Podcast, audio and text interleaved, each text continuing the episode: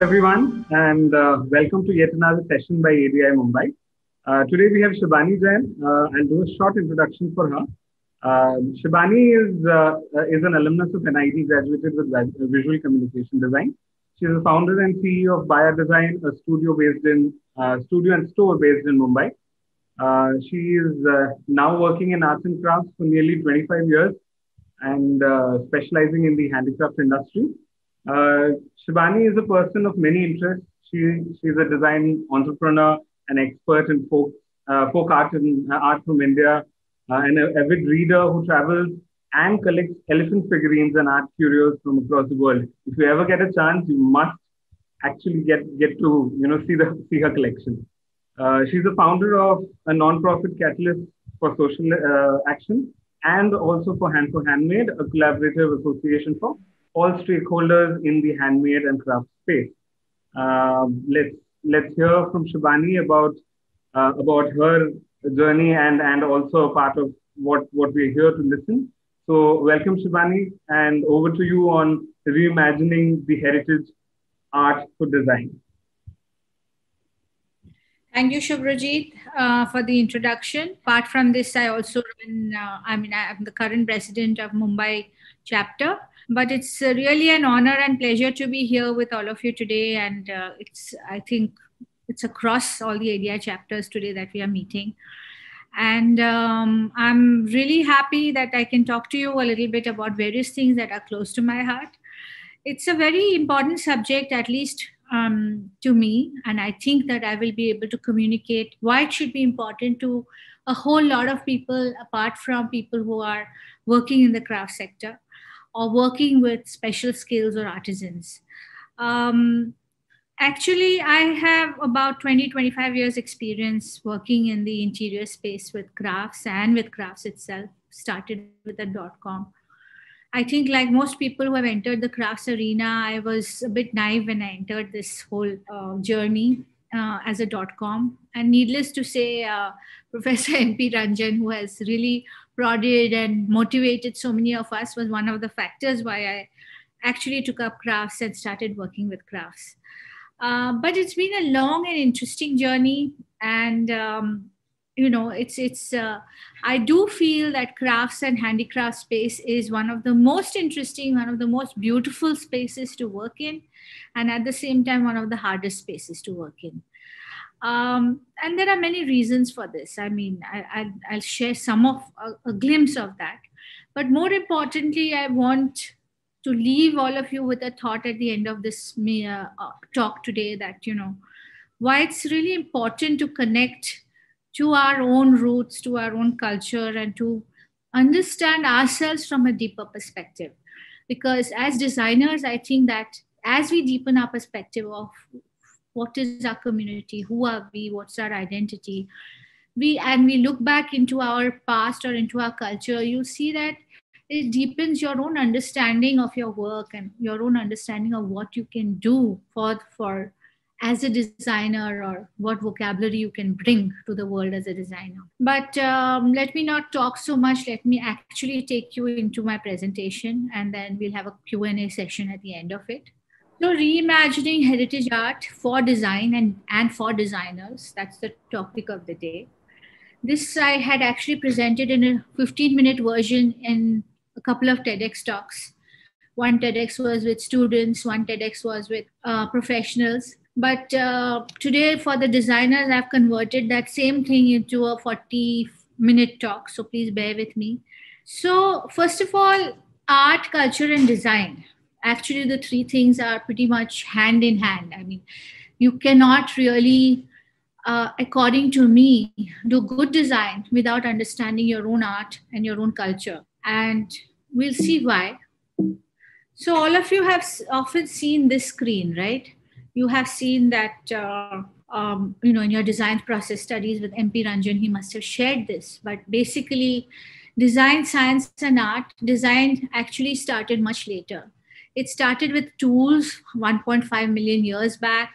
Then came mobility, the wheel, the boat. And then came the symbolic expression, which we call art. It all started 50,000 years ago, which seems like a long time as far as our perspective goes but in the span of the human consciousness or you know when human consciousness started interpreting things it's a tiny wisp of, of time and 50000 years ago is when art started and then agriculture and settlement technology and craft um, craft actually is 5000 years old it may seem again a very tiny small amount of time but 5000 years is uh, is, is a lot of knowledge repository, right? And then you had science and then technology. And of course, what the tomorrow holds, we don't know. And it all started with fire two million years ago. So, this is a nice way to understand the perspective of art, how embedded it has been in our consciousness, how deeply entrenched it has been in our evolution, how much we have learned from those, you know, prehistoric art to coming to what we are today and how the cultural assimilation and integration has happened across the years so this is comes from design recipe studio abd which talks about how design is integrated with culture with technology and at the end of the day what do you want to create you want to create something that adds empathy that hacks frustration and has fun Motivation, enjoyment, rewards, human emotional relationships, reduce anxiety, simplify trust. If you have achieved this, then you have achieved what we call a good design at the end of the day. And we often forget the human and emotional aspects of, of our work, which actually comes from culture and stories. And we also forget the fun element, which also comes from culture and stories. So let's go further. Again, a little bit more the fire context is back here mp ranjan so does culture really matter in design you know what is it that why is it important and it is really important because you know everything is goes back to who we are as people um, just to give you an example over here you know uh, the tribal communities in india even today they do not celebrate the individual they celebrate the community so for example, if you look at a Warli painting, it will never be signed. It is always because it's an effort not of one person, but of the entire community coming together to create that one painting. And often it's a ritual, often it's meant as a gift from the community to the person that they're gifting the painting to. So, for example, if someone gets married, someone has a child, the Warli painting is created by the women of the village on the walls of the houses. And till today, you won't find one individual who stands up and says, This is my painting. Nowadays, you find it has changed. Another interesting thing about the Warli community is that they don't have a, a, a written script. There's no written script. And their only written script is their painting. Now, when you think about that, I think that, you know, at all, at some point in time, we've all come from tribes. And look at how community is so integral to Indian society, to Indian thinking, and the, the concept of the family. And look at all the influences that the West is also bringing in. I'm not passing any value judgment, but it is important to recognize that, you know, we have a certain legacy that has come to us from the past and to understand that legacy if we are to design well. And I just want to say that, you know, we are one of the most blessed countries in terms of arts and crafts. We have actually one of the biggest varieties of arts and crafts anywhere in the world. So, for example, something like China may have you know a few crafts few arts a whole continent like africa may have a few crafts few arts the americas will have the native american arts and crafts but here in india where we have these 30 different states can you name a few arts and crafts that we have so actually, if you look at the number of arts and crafts that there are, there are over 40 varieties of arts and crafts in India. And some of this you're familiar with. You're familiar with Warli art, you're familiar with, say, Gond art, but there are many, many, many more like Mandana, Ragmala, Rag Ragini, Bani Thani, um, Cherial paintings, Mithila paintings, Santhal paintings, uh, you know, which you may not even have heard of. And if you actually look at them, some of them are really, really interesting forms of um, arts that are available to us as a visual language. So, guys, this is Kalighat art. A bunch of Pattachitra artists from rural tribal Bengal uh, basically the Birbhum district and all of those places. Yes, Kalighat, absolutely. Those guys actually came and settled uh, uh around the Kali temple in 19th century time, uh, around the British period in Bengal. And uh, these Kalighat artists had a skill. And this skill was actually used by Britishers to propagate their beliefs in the country. So they, whether it was their church beliefs, whether it was their court and criminal justice beliefs, whether it was uh, uh, getting uh, people to enroll for as volunteers for the army, the Britishers actually used this art because it has this very plaque-like simple effect. It could be easily multiplied and recreated through lithographs.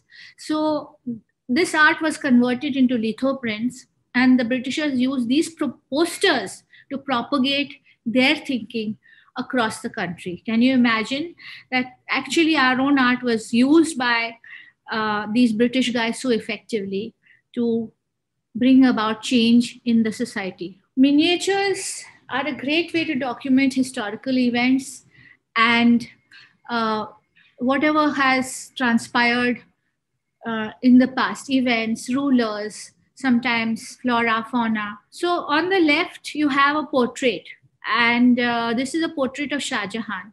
But it's not just a portrait, right? It tells you so much more. It tells you about what weapons he, he was good at using. So there's a sword and there's a lance. He was, uh, what kind of clothes he must have worn. It looks like some very fine muslin silk. The kind of jewelry he must have worn. His favorite horse. Uh, the kind of grassy pastures he must have gone across, his turban, and actually, movie makers take a lot of uh, ideas from this. The entire Mastani uh, movie, Bajirao Mastani, has been actually uh, references were taken from miniature paintings. And uh, that's how they got her look so perfect. If you look at this painting on the right, this one documents a historical event. One of the very early governors before they established the East India Company, had come to meet some of the Rajput kings. And this is in the court of the Rajput king. And if you look at it, how interesting it is, because you see that at the center of this area, which is the fort, uh, the fort area, at the center is the Rajput king and the governor meeting. On the two sides are the officials. One is the Rajput king's officials, one is the officials of the British Empire. And they are talking and discussing, and their noblemen are sitting down and discussing at one level, and you have the upper level where pretty much like how diplomats discuss today. You look at a UN conference, you'll see something very similar. If you look at the outer courtyard, you have the king's soldiers guarding the outer, the immediate outer courtyard. So the elephants, the uh, the uh, infantry are all on the outside perimeter of the fort, and the complete external perimeter of the fort, you will see on one side the British soldiers, and on the other side, you will see the Indian soldiers. And they are both guarding their sites and making sure nothing goes wrong for any of their, um, uh, their leaders and their rulers. Of course, great documentations of flora, fauna.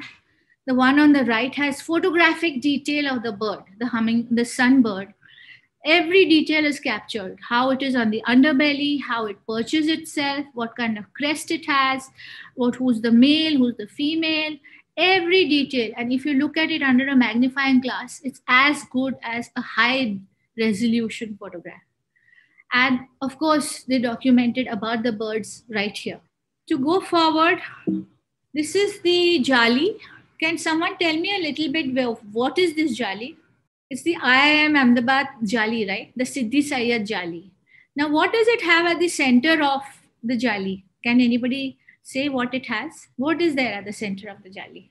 Tree of life. Okay, very good. Which tree of life? Palm tree. Excellent.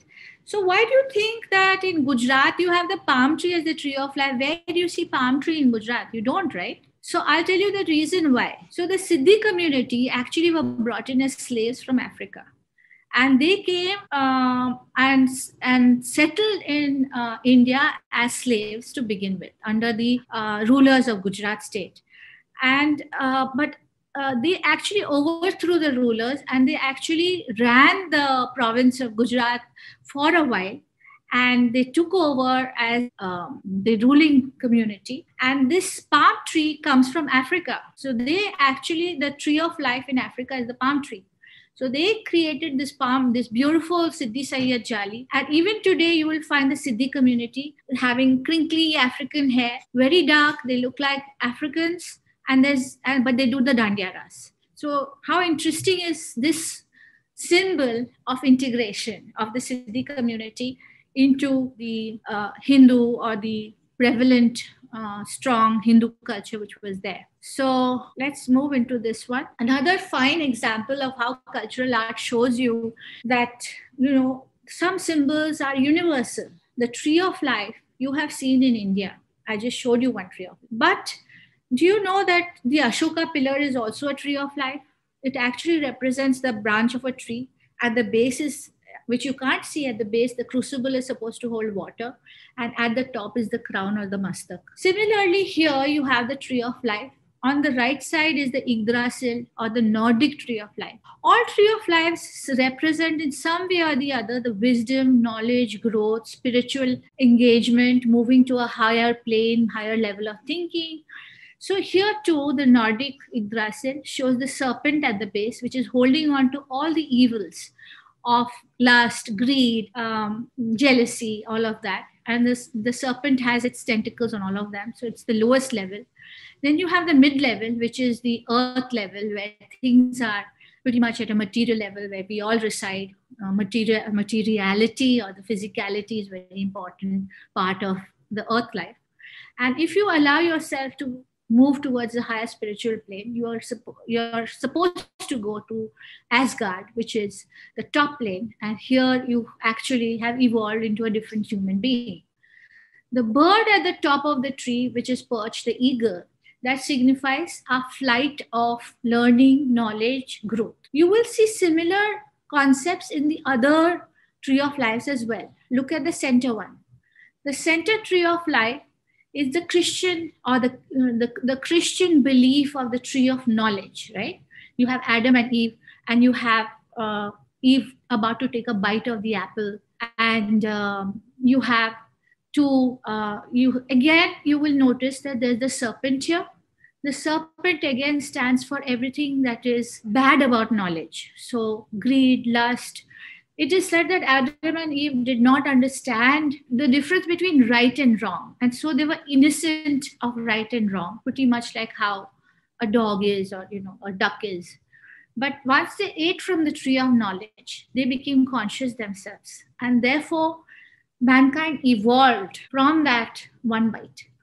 How interesting is that? I mean, and uh, of course, they, they didn't think it was a good thing, but I mean, we obviously have had a lot to benefit and changed ourselves because of that one bite of Eve. Um, on the left side, you have the Celtic tree of life, which is a never ending knot. It represents the never ending cyclicity of nature and growth and replenishment, how nature replenishes the earth and the earth replenishes and builds the tree and then the seeds fall down. It's a constant positive cycle. So again these this these interpretations of the tree of life you will see many many many cultures. I've just put a few over here because i can do an entire talk just around the tree of life itself. This one is a frieze from uh, an indonesian temple. And here also you see the kalpa vriksha the wishing tree of life which is supposed to have come out of the samudra manthan.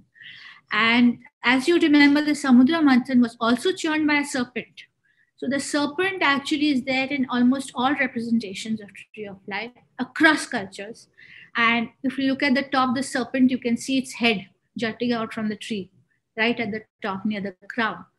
And you have these two kinnaras and kinnaris, the male and female apsaras guarding the tree of life and uh, it is supposed to be the wish, wish fulfilling tree or the tree that gives you whatever you aspire for. That can be looked at multiple levels right? Some of us aspire for physical goods some of some people may aspire for knowledge.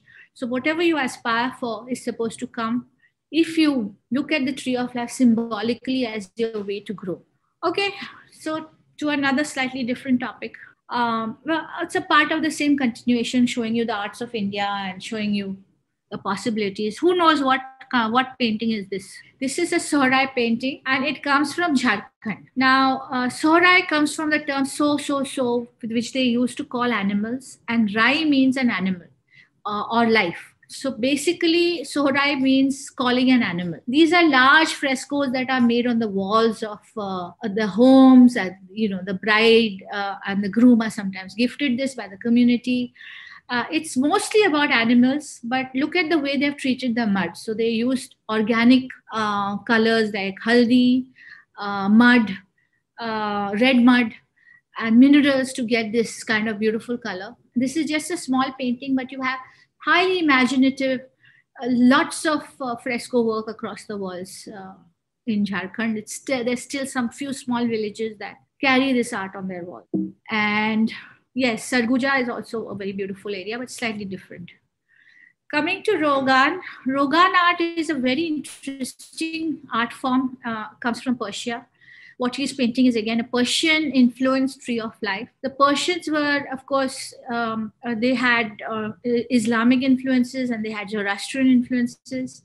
So, this tree of life is uh, basically um, got a water at the base and you know a crown at the top and rogan painting is made by you know through a process almost like henna so they take a, a, a, little pigment and they go on the surface of the cloth they don't paint it actually and then they fold the cloth so when they fold the cloth they get this perfect symmetry and then they go over it again to um, get this beautiful three-dimensional relief effect on the rogan painting uh, a very specialized skill. There's just one uh, family, one or two families that are taking this tradition forward. This is uh, the Kawad art. Kawad art comes from Rajasthan. Again, this is like a, I want to, I'm also highlighting the problems of the artisans as I present the art. This uh, Kawad art was actually uh, created as a moving temple. And uh, they were actually Harijans or people who were not allowed to enter the regular temples. So they created their own temples, which were these lovely folding doorways. And the doorways open up and they tell stories of Ramayan on the sides of the door.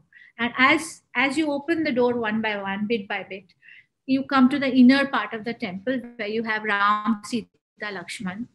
And you can, and the, the, the, the Kawad, the Kawad people, singers actually sing the stories of, let's say, Shravan or Shabari and, you know, those kind of stories from the Ramayana.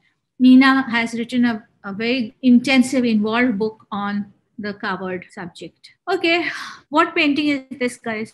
It is it is called Surpur painting, and Surpur painting is basically done with one stroke. So if you look at the line work, the artist uses just one stroke to complete one part. So he has completed many of these little, little, little faces all in one stroke. So all joined up.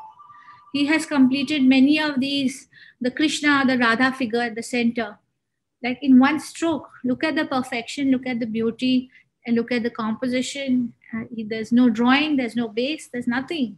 But this comes out of years and years of practice and years and years of your father doing this, your grandfather doing this, till it becomes a part of your bloodstream. So there are a few artisans who are doing this, and it's called Surpur painting, and uh, it's almost lost. I, I hardly see examples of this type of art anymore. So there is a disconnect, right? Why is there a disconnect? Now let's let us try to understand what is the reason for this. Yes, it's from Karnataka the reason for this disconnect, let us understand. And uh, there are many reasons. It's not one reason. I'll just cover very few in this presentation because I can't talk about everything. But one big reason is that indigenous arts and crafts have become commoditized. People over the years have made arts and crafts cheap.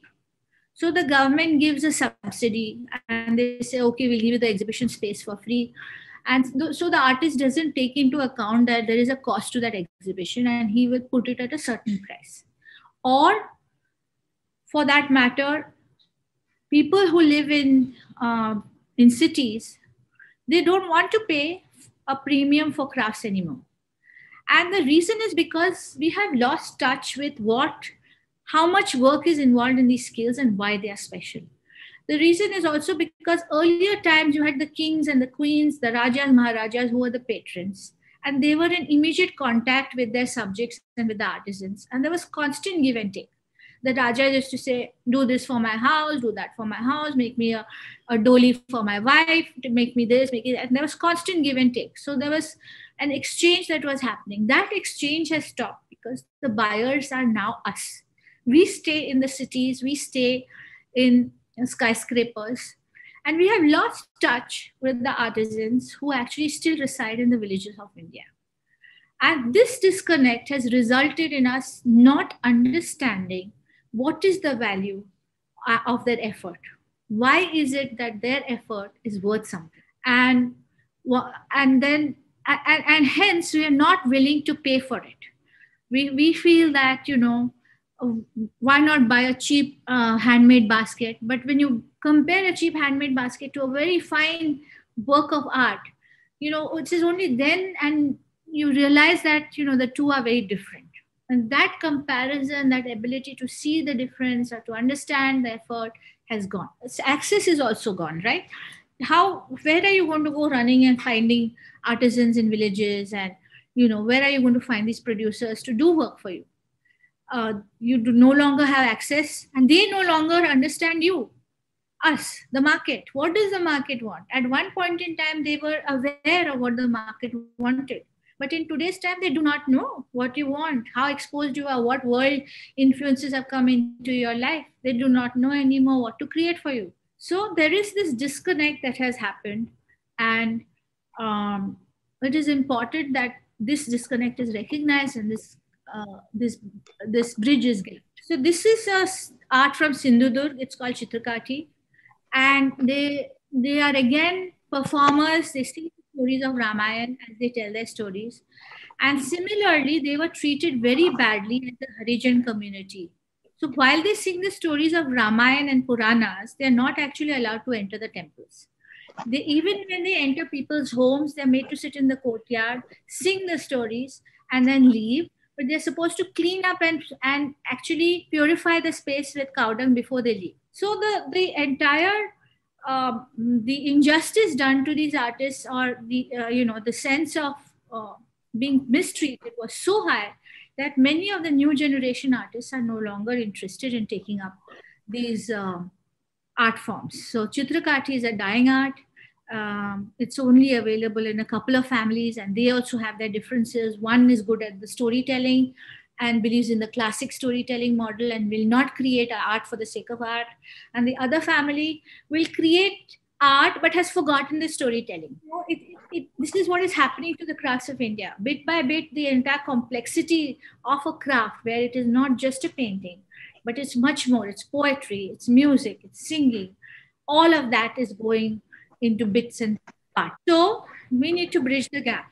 And how can we bridge this gap? So coming to bridging the gap, crafts really need, and I, here I'm showing a few of my own work examples as I explained.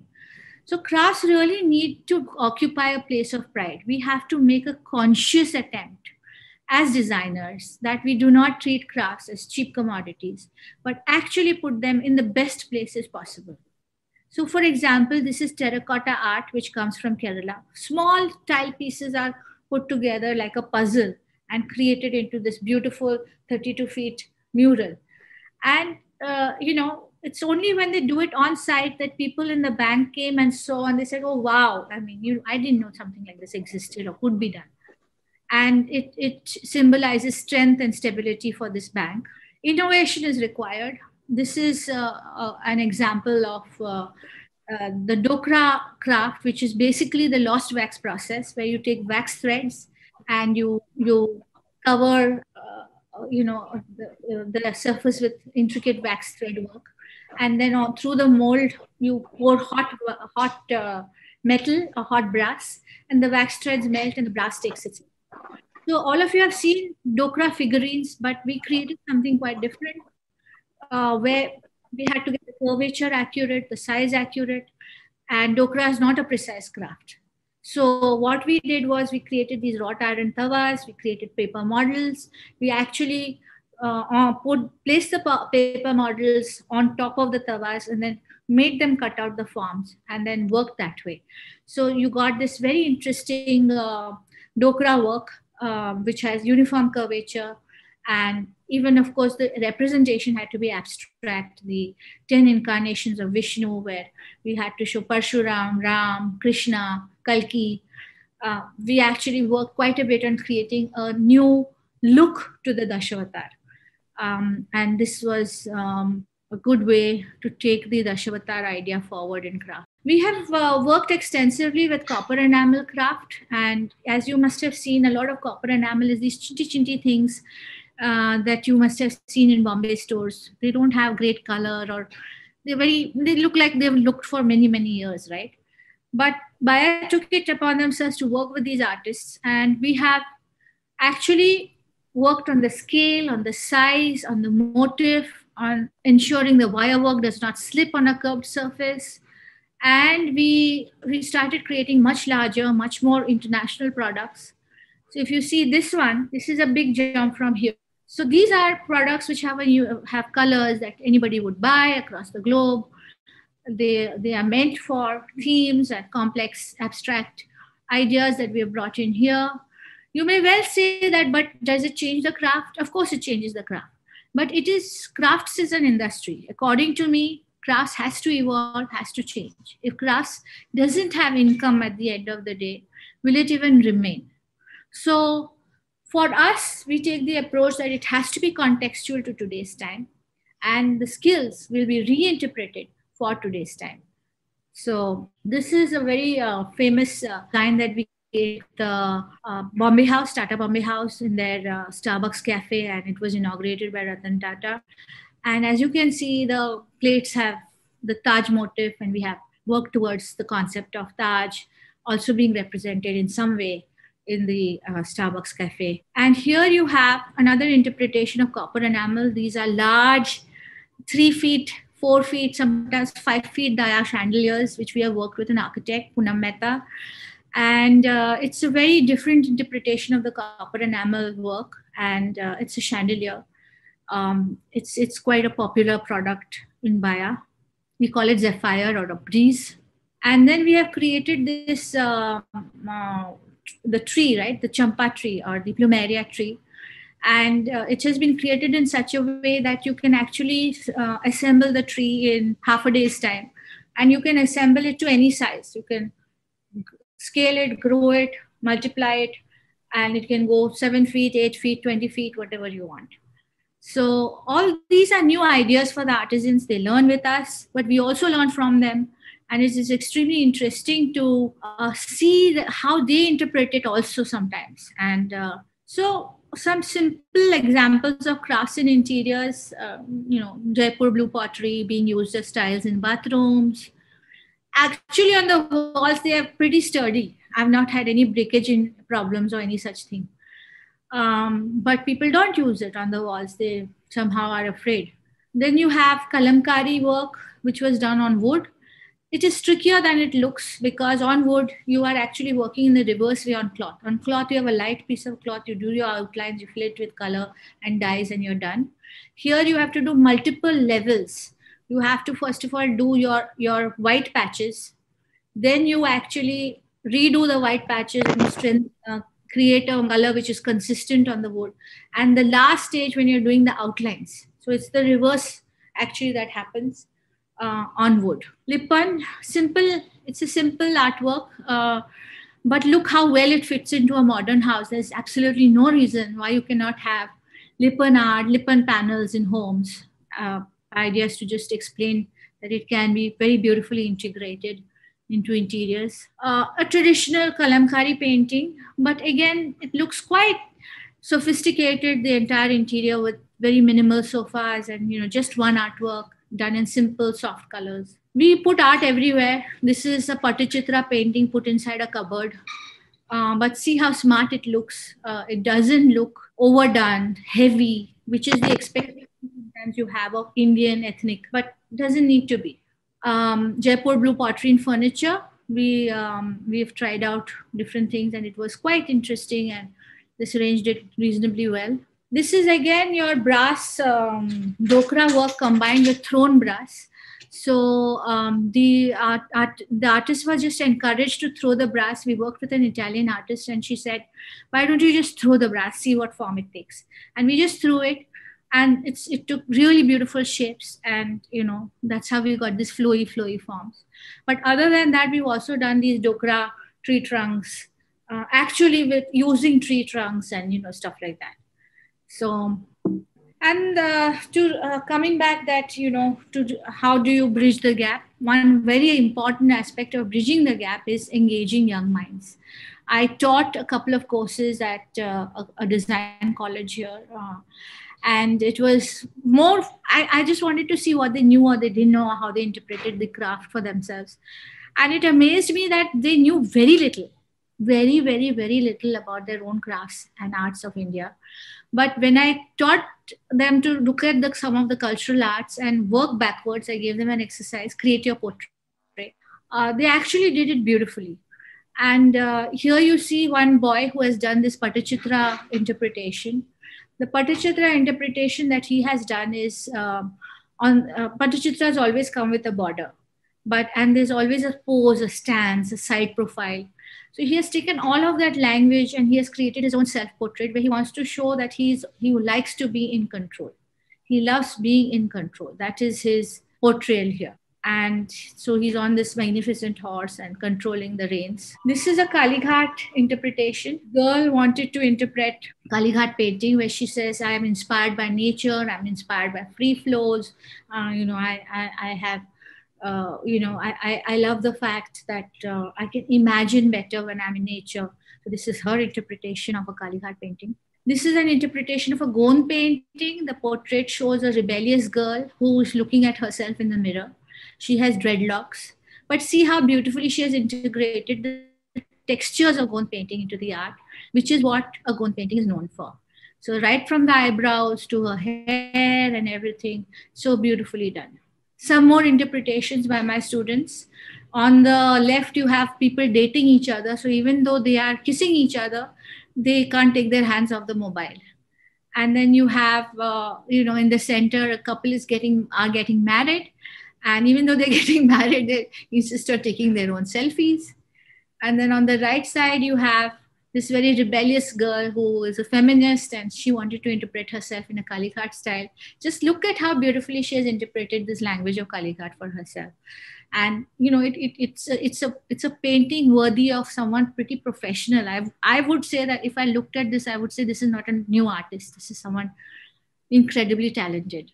So uh, and, but it all came from the language of the past. And they came up with something totally original because they interpreted it. So, coming back to culture and design, just some more examples, guys.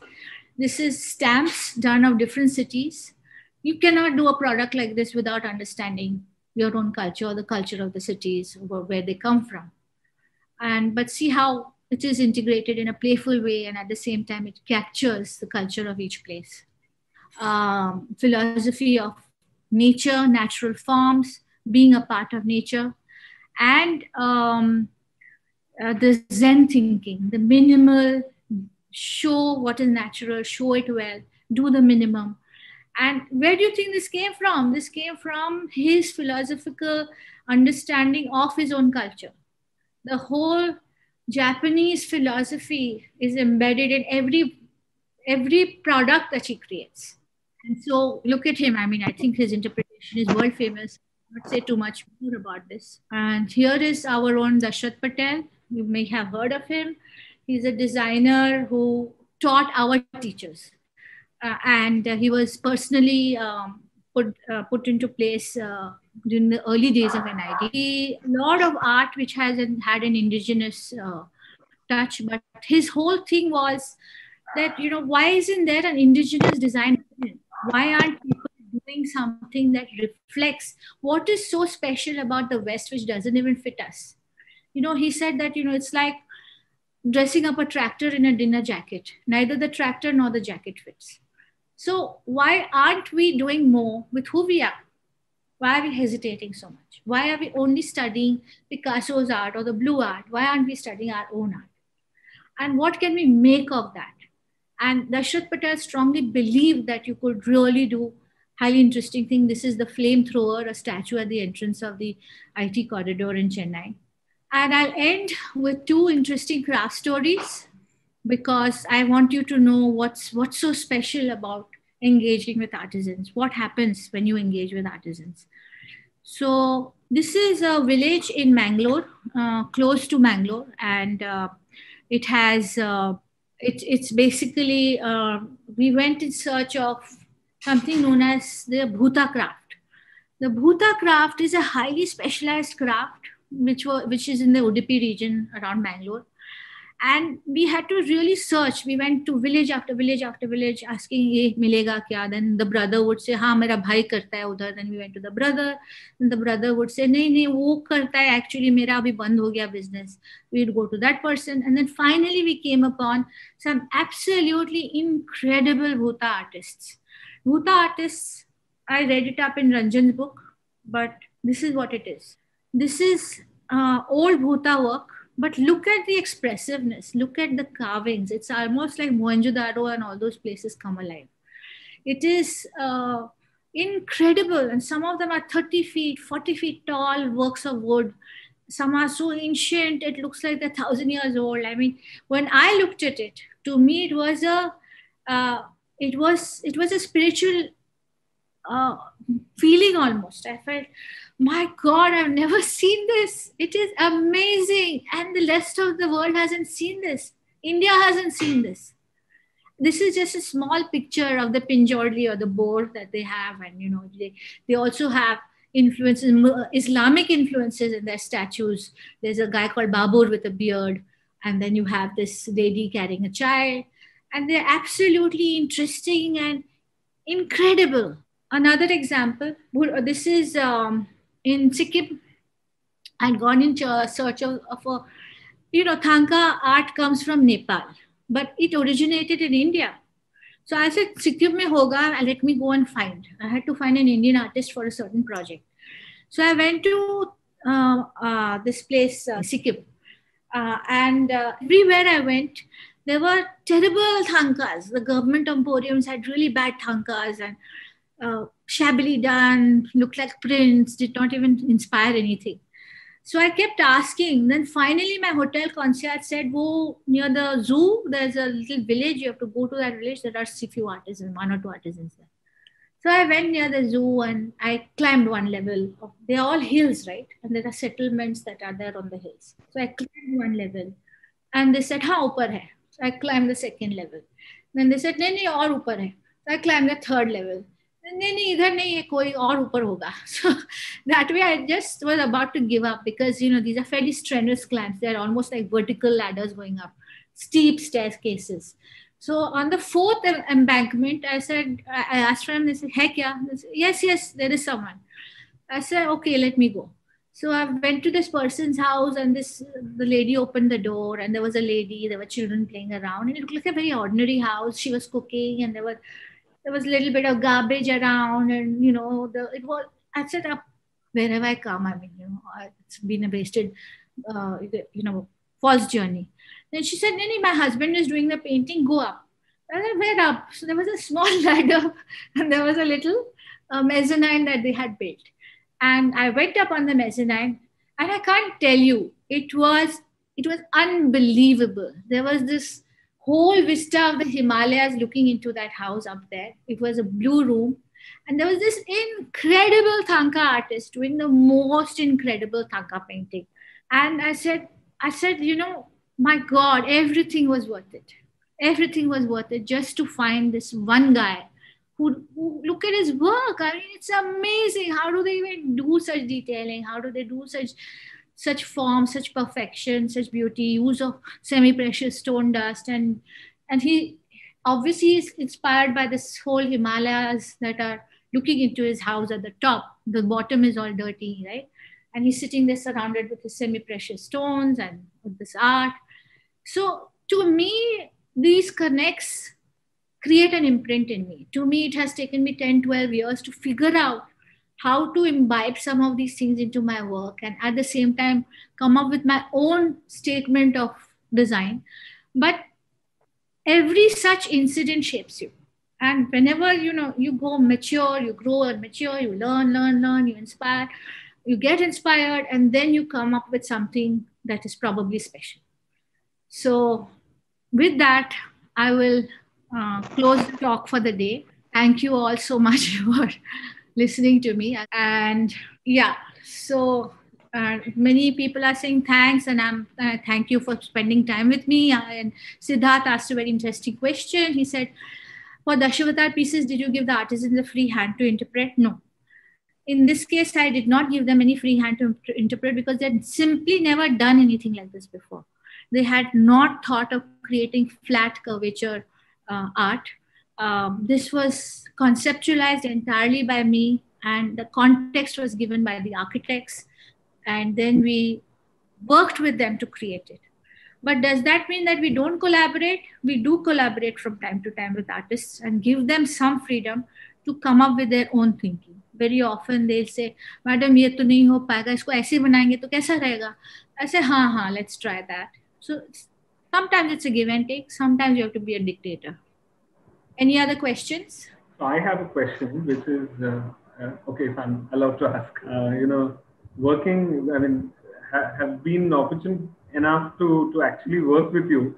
Uh, this this question always, I think, came up, and I also had asked you several times. That is, uh, you know, the whole whole direction of uh, craft being placed in a modern environment drives the crafts to a, a, a contemporary direction so what is the limit? Where does it, you know, have to be held back? Because you know there's a there's a very thin line between actually retaining that culture and probably losing it.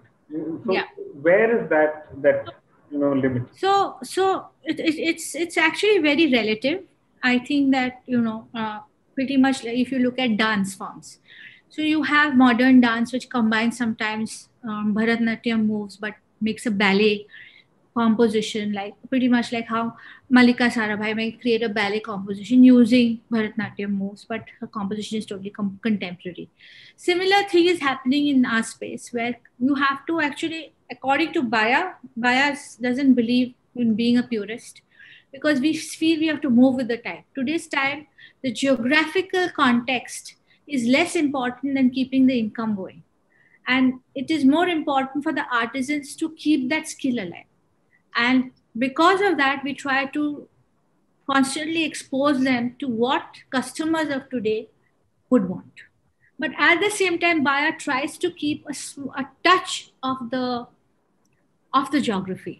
So whatever we interpret, we try not to make it totally alien. We try to keep something of the geography, something of the originality of the authenticity of the craft is maintained.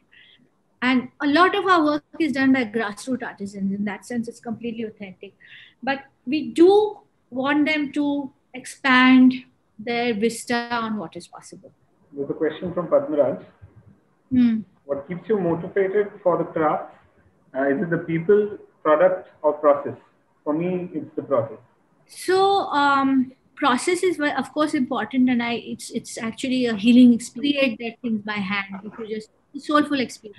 But to me, it's really, you know, it's challenging. I love the challenge of working with crafts. I love the fact that, uh, you know, I, with whatever little knowledge I have, I can do something.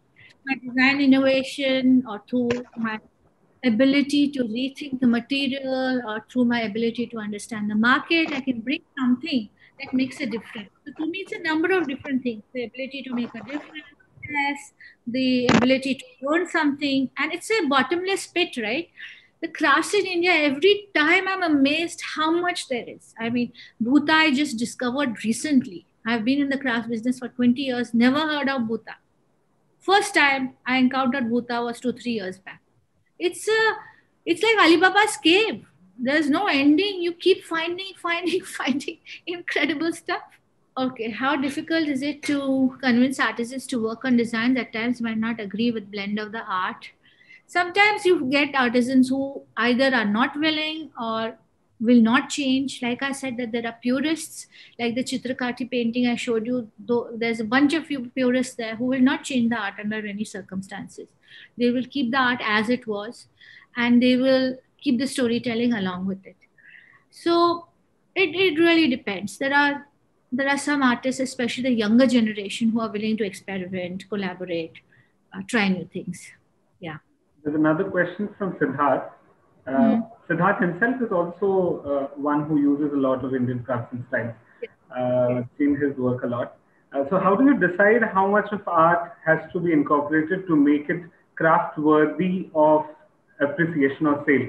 Uh, do you depend on your design sense uh, of decoration or ornamentation?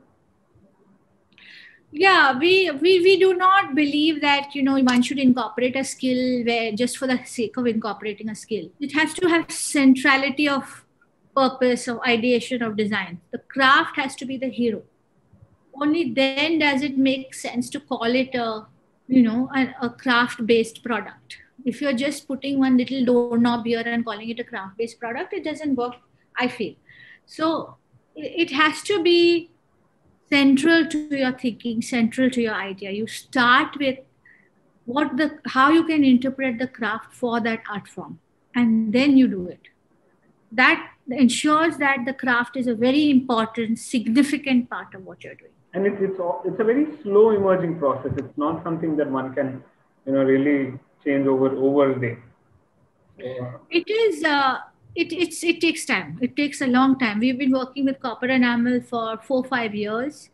Only now that we are doing crazy products. There was a long time that we just pottered around, did small, small stuff, engaged with artisans, and it takes time. Four to five years before you really can explore the potential of a craft. It, it, it's, also, it's also parallelly with the craftsman, right? Uh, I mean, the, the trust that they wish to work with you, the trust that you know they really believe in you uh, as much as as much as you are depending on them. Totally. I think that trust is a big factor. Much as we might say that this is a commercial industry they're actually artists at soul. Mm-hmm. so if you treat them in a way that is negative or doesn't build trust they will not work with you no matter your money. So it's important to build trust. Mm-hmm. there's another question from purvi does your business model support long-term sustainability and support of artisan or craft? If so, how? So we adopt a craft every every two years. We adopt a different craft. We've recently adopted. Uh, we've worked with Dokra. We've worked with copper enameling. We've very recently adopted Sadeli wood marquetry, which is a dying craft, uh, especially the one in Gujarat. And then we work consciously with that craft for three, four years and try to integrate doing at any point in time. So yeah, it is it is very much an important part of our agenda. Yeah, I think, I think that's about it. Anyone else with any questions? If anyone wish, wishes uh, speak to Shibani directly, they can also come. Yeah, sure. Uh, uh, my my Instagram is Shibani Dasgupta Jain. You can uh, join me on Instagram and message me there or um, just take my uh, email ID from ADI. I'd be happy to uh, answer questions if anybody has anything. Thank you so much, everyone, for joining me today. It's been wonderful to be here with you. Um, as a designer, being with designers, it's always wonderful to talk to you guys, especially. So, thanks. Right. So, thank you. Thank you so much for giving us these insights um, I, I totally agree. The potential uh, interaction between designers and these skills are, you know, uh, and, and it's, it's quite high, and, and merely the surface has been scratched. So, yes. so, uh, so I think uh, for, for everyone, please look up uh, look up at Baaya for a lot of uh, such exciting projects that they keep working on. they recently have launched their new experience center in Andheri. So please go and have a look if you're in Mumbai. Uh, thanks to all for attending this session. Uh, to know more, uh, to know about more such events, follow ADI on Instagram, Facebook, LinkedIn, and join us as a member to, to enjoy a lot more as a design community. Have a great evening and see you next time.